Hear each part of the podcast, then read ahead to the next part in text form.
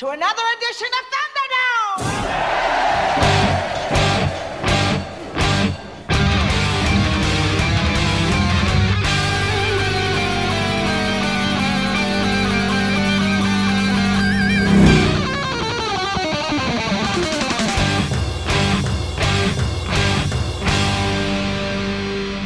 Welcome to the Mad Max Minute. Grab as much water as you can carry because it's a long walk through Mad Max Beyond Thunderdome one minute at a time. I'm Rick, And I'm Julia. and today we are talking about minute 70, which begins with Tubba finding himself volunteered to go with Max and Anna Goanna, and it ends with Max and the children on a trail that's gone cold. Slogging out here to spend the week with us are Gary Roby and Victoria Cope from the Harry Potter Minute podcast. Hi, guys. Hello.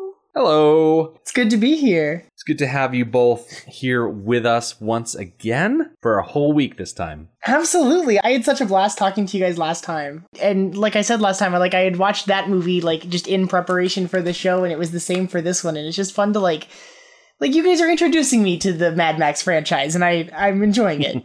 We might as well get right into the minute since you both are old hat at this sort of thing. We start off today's minute with the continued shot that we left off last Friday with of panning through the group of these waiting ones and we settle in on Tubba Tintai. Tinty, Tentai, I don't think it matters at this point because from here on out we're more or less just going to call him Tubba. But he is the last person in the group. There is no one to look at beside him, and so it has fallen on his shoulders to accompany Max and Anna as they go out into the desert. We have wondered before about the source of the names of the waiting ones. Mm-hmm. It's obvious for the most part their parents did not give them these names. no, I don't Oh, think hope so. not. How did Tubba get his name?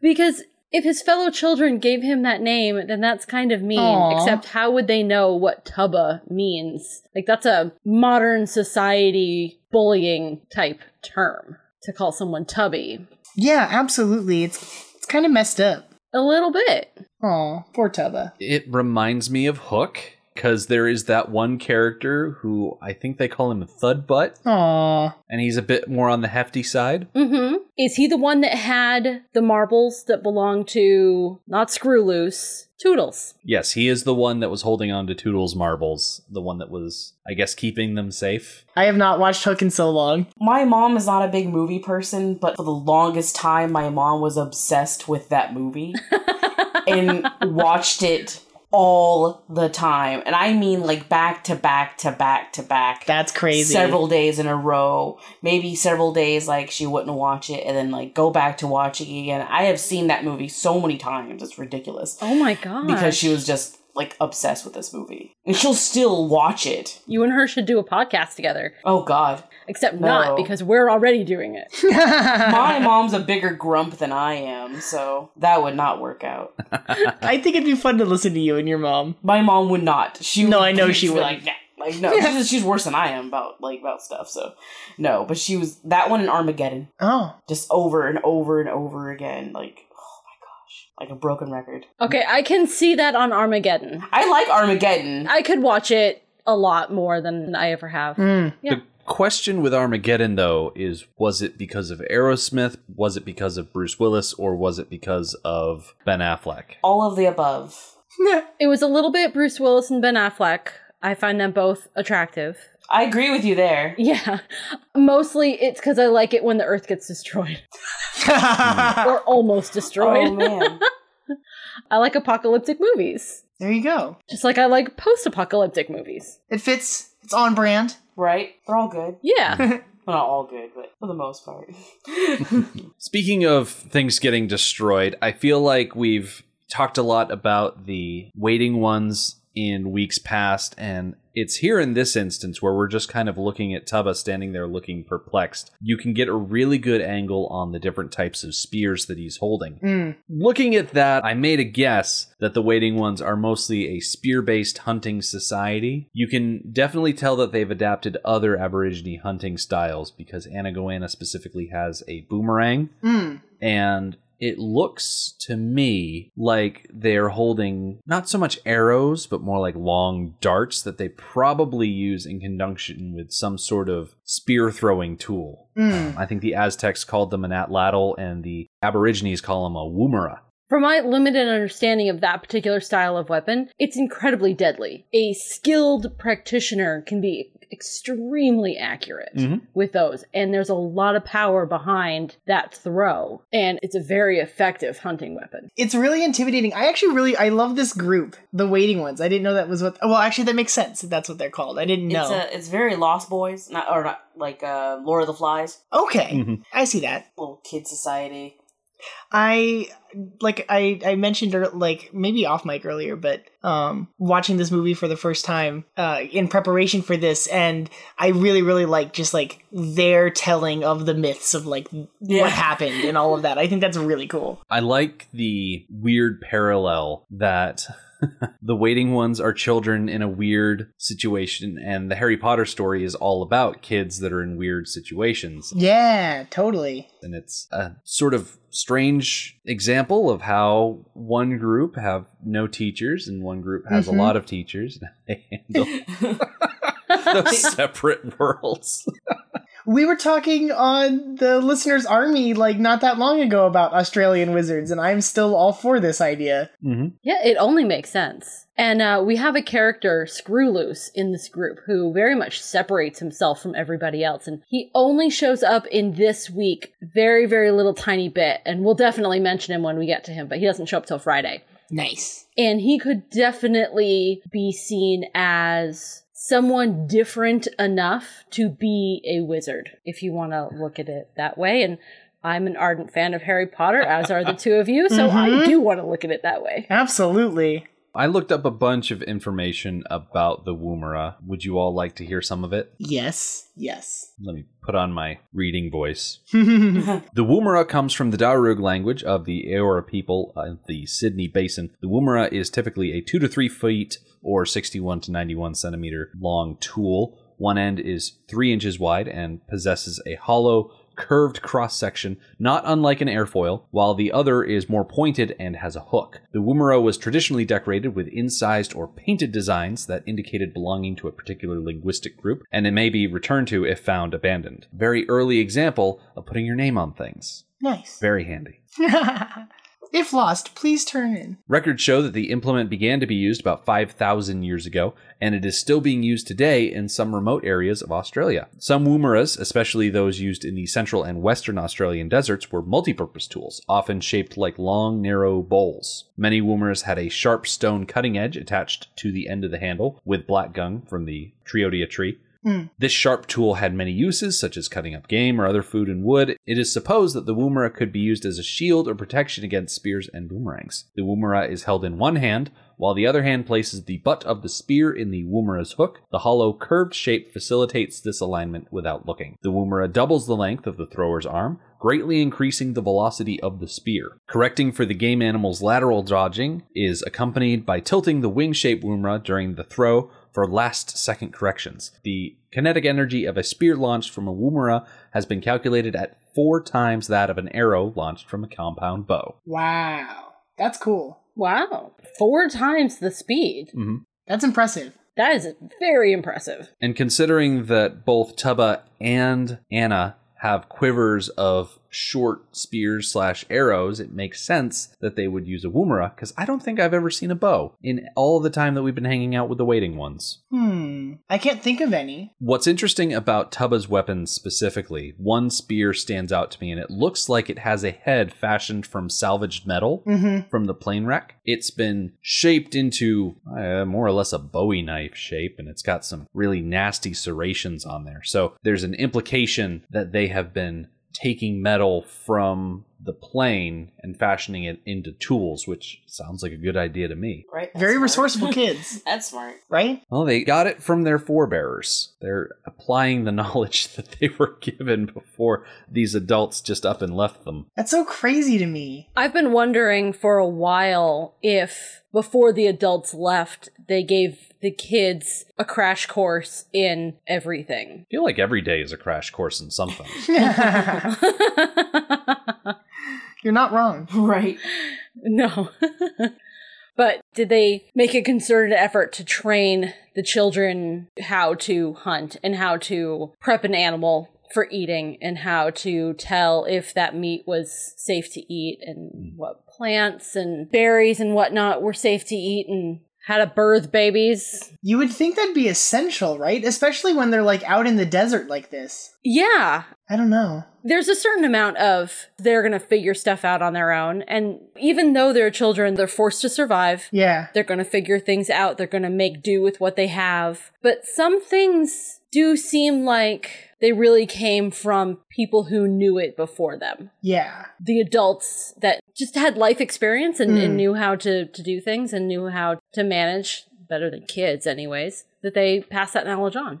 Do we know how long these kids have been alone for? We're not really sure. It's been a little more than 15 years since the nuclear apocalypse. Okay. Things weren't great before that, but 15 or so years since the bombs fell. Yeah. Interesting. We've never really put a number on it, but my stab in the dark would be 10 years Wow. that they've been in the crack in the earth. Like 10 years since the plane crashed, hmm. Okay. at least. Or at least 10 years since the Great Leaving, Mm. where most of the adults left, and then there were smaller leavings along the way. Every time we talk about the raising of these children, I always go back to Whitney Houston.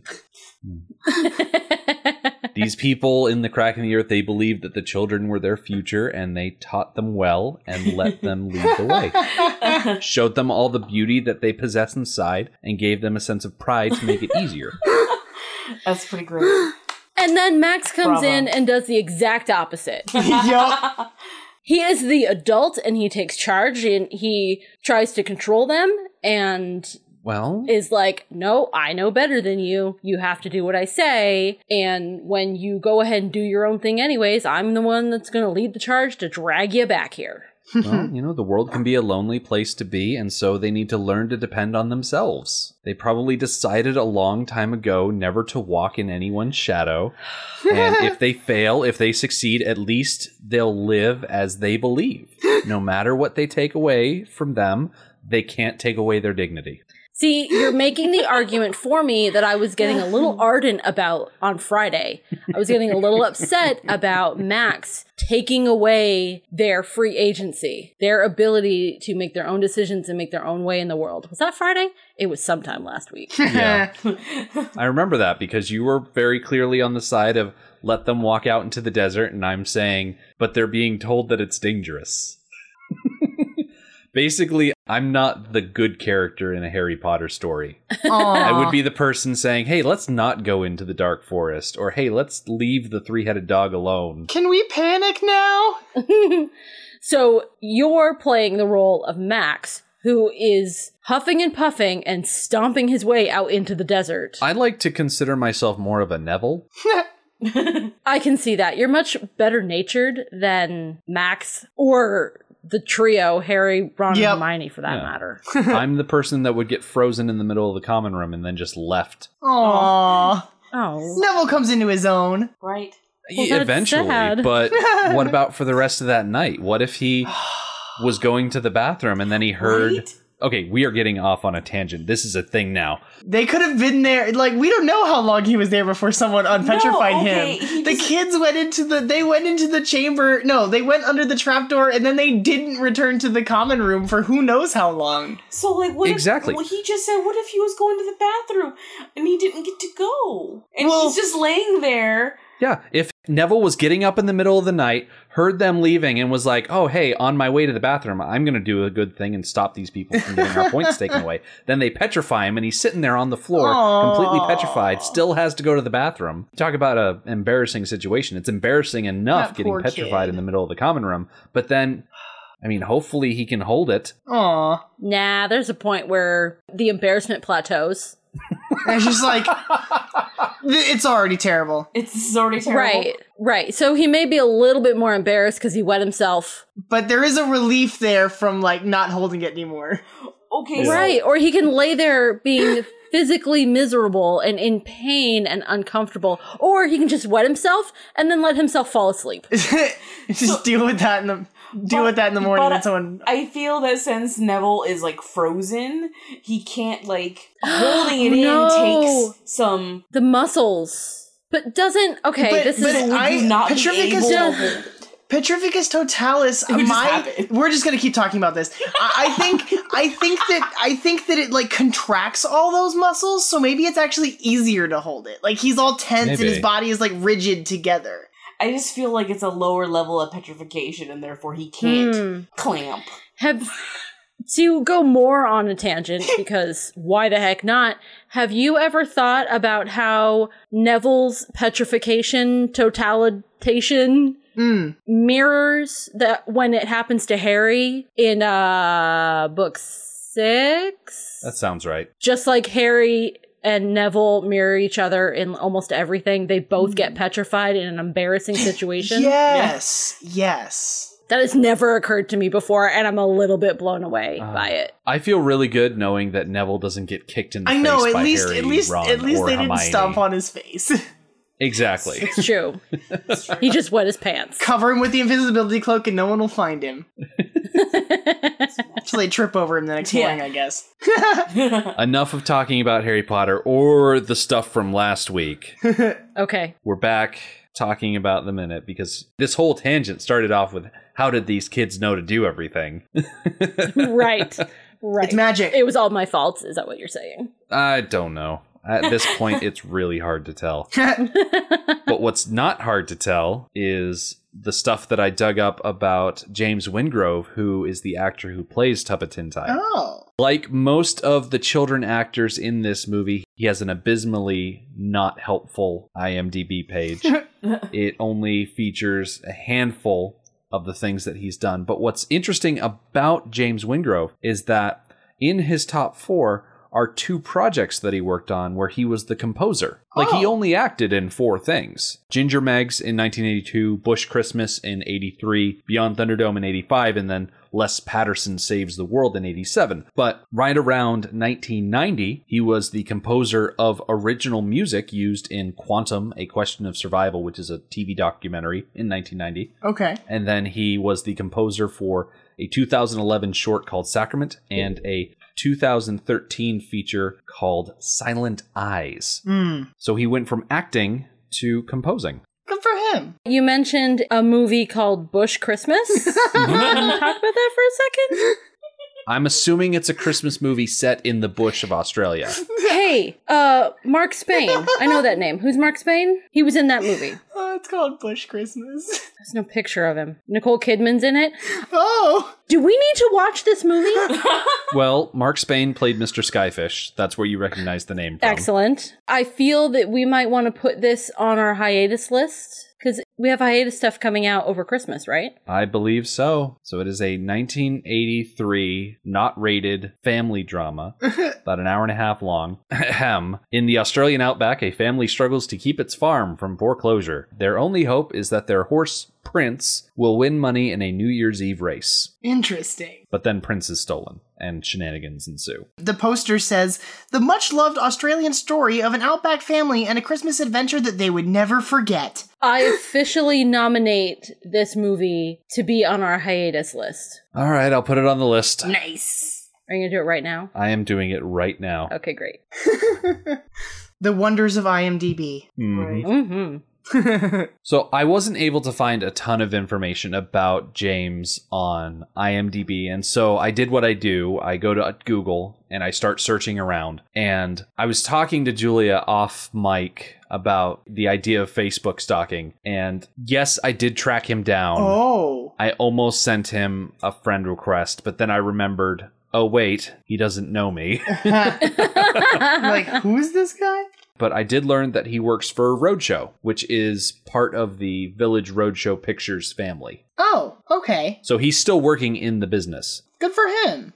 I was thinking about this while I was watching this movie yesterday that like a lot of times when you see kids that are in movies like acting in movies typically like they only have like two or three credits and then they just kind of go on to do their own thing. Mm-hmm. And so it's always interesting to see like the kids that stay in the business even though like it might not have necessarily been like "Oh, this is what I'm going to do with my life when they started, right? Like I'm blown away consistently I just to tie it back to Harry Potter a million times. Like the fact that a lot of the kids that were cast for the first movie like lasted through all seven and then have gone on to do like TV shows and and like award winning other projects. I, it's amazing to me. Mhm. So it's cool to see that like this kid from from Mad Max like is still working in like, in the movie business. Yeah.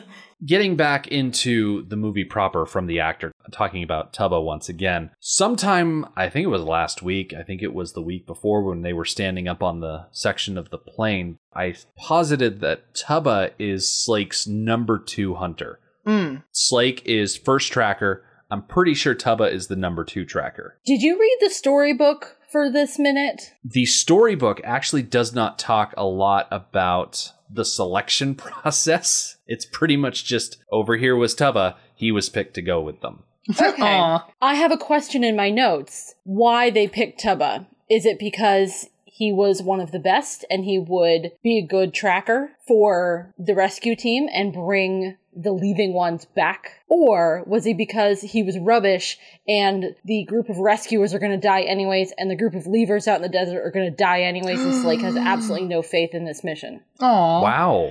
I don't like that. That's my question. And uh, I usually read the novelization of the screenplay before prepping the minute. Mm. Well, I forgot, and so I was just reading it a few minutes ago. And let me, let me hold up. Let me cut back to it. This might be very revealing for me. Ooh. This does include swearing, but you know we're just gonna go with it because Shame. it's Anna, and Anna has a mouth Yes, she Mhm. does. on her.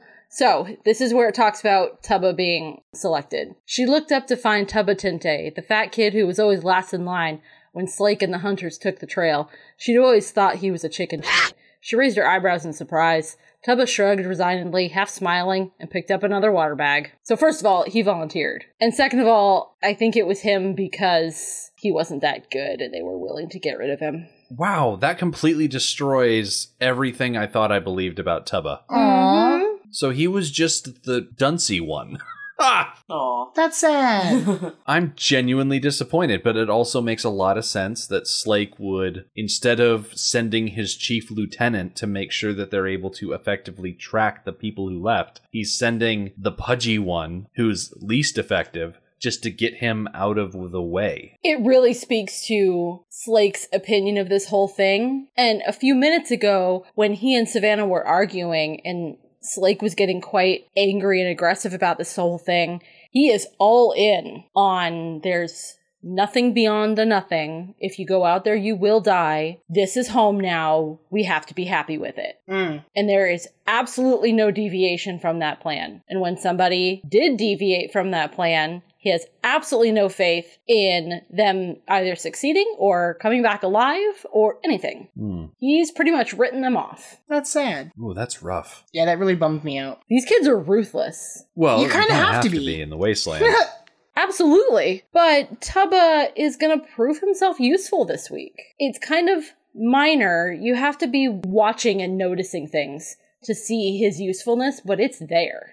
Mm. Which I think we're going to see it on Wednesday. okay. We'll have to point it out. Well, as for today, we're still within the first 10 seconds of the minute, believe it or not. But the next thing we see after Tubba is, I guess, selected by the group to go with Max and Anna, but the next shot is Max and Anna picking up all of their water. And of course, the main focus of the shot is Max, Anna, and Tubba picking up the flasks and things. But just past the pile, you can see the little blonde kid, Eddie, who is trying to pick things up, and the other members of this small leaving group take the water from Eddie and leave him standing there, very disappointed that he didn't get to pick anything up himself because he was the first one to come forward when Anna mentioned that they needed a hunter. No. I mentioned that back on Friday. Mm-hmm.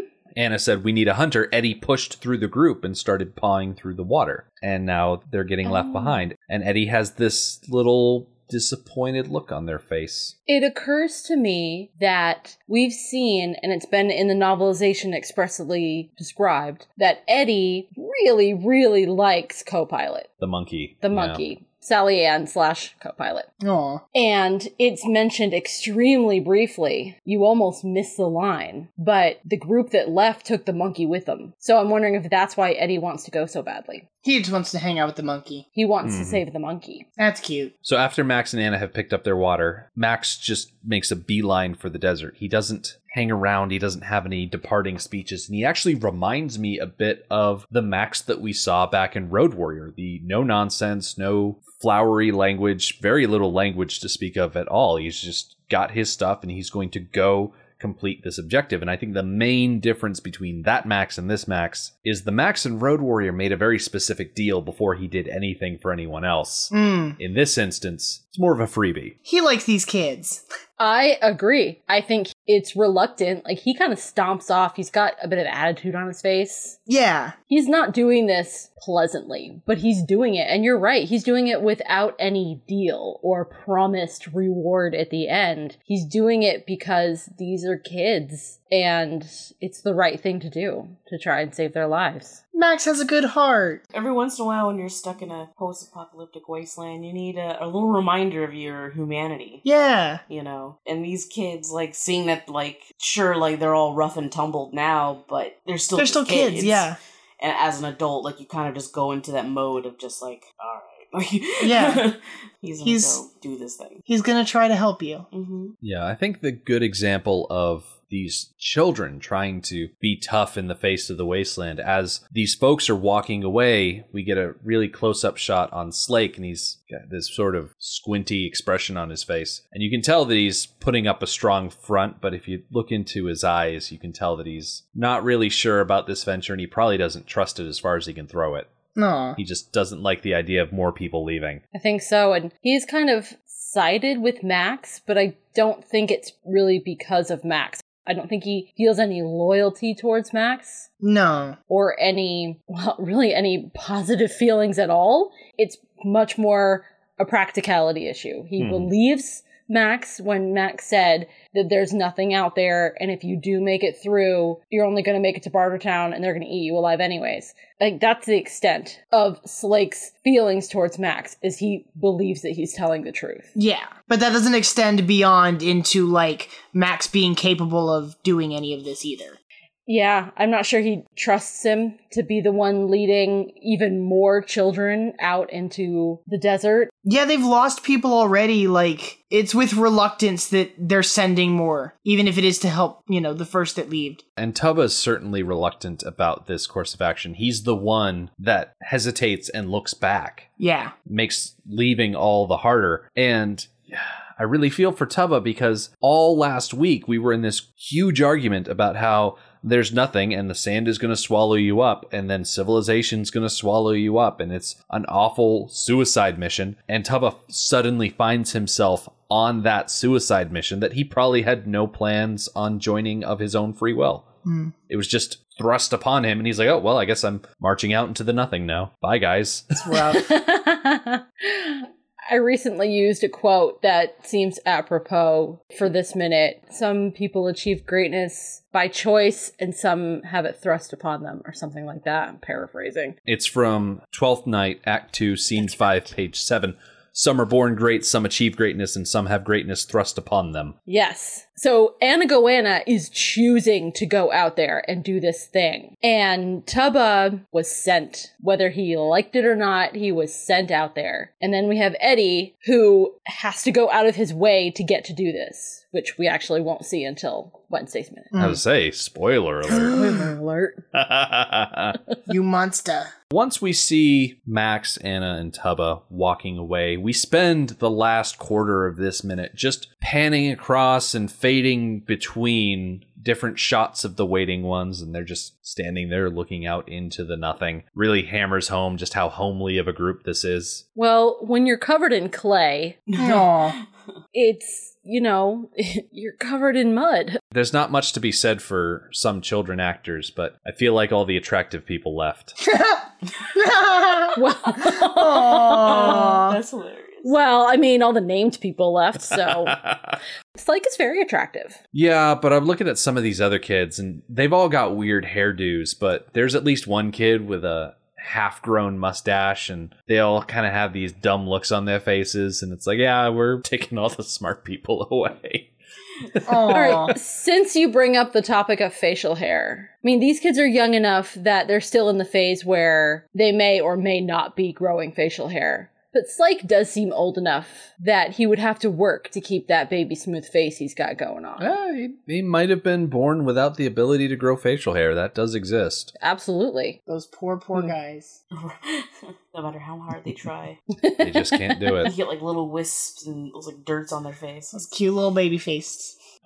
So the last thing we see this minute is a fade to Max, Anna, and Tubba. They are walking along. There aren't really any tracks ahead of them. They seem to have lost the trail, but they're walking up a dune. And so at the tail end of this minute, it's just them walking. It's more or less five seconds, and then the minute cuts off. So Yeah. what we're gonna do we're going to put a pin in this. We're going to come back on Wednesday. We're going to talk about, well, more sand if you want to be honest about it. But I hate sand. that's just the way of the desert. Okay, Anakin. It's Anakin. everywhere. It's coarse, irritating, awful. So, you know what's not awful though? The Harry Potter minute.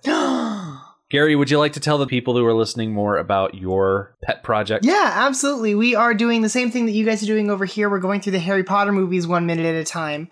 So everyone can come find that at duelinggenre.com or iTunes or wherever you, you podcasts. It's just Harry Potter Minute. I don't know if season three is going to start before the end of the year or not. I haven't like picked a date yet, but the last two seasons started in November. So keep an eye out, everybody. Okay. That sounds like a good plan. Yeah. I always keep an eye out for it. I've got so many movie by minute podcasts that pop up in my own podcatcher that it's hard to keep track of when they start and when they end sometimes. I know some there there are shows that I was that I was trying to desperately listen to on a on a on a regular basis, and now I've fallen so far behind where it's like, oh, that season just wrapped up last week, and I didn't even start it yet. Oh no! it's a daunting task. There's there's a lot of us now. There's so by the time this airs, there's probably over a hundred different shows. Probably, but we'll worry about that when we come to it. In the meantime, when we come back on Wednesday, Max and company, they're going to have someone join their party. Eddie's going to show up out of seemingly nowhere. Ooh. Aside from that, they'll also pick up the trail that they seem to have lost. So there is plenty of good things on the horizon. So be sure to come back on Wednesday.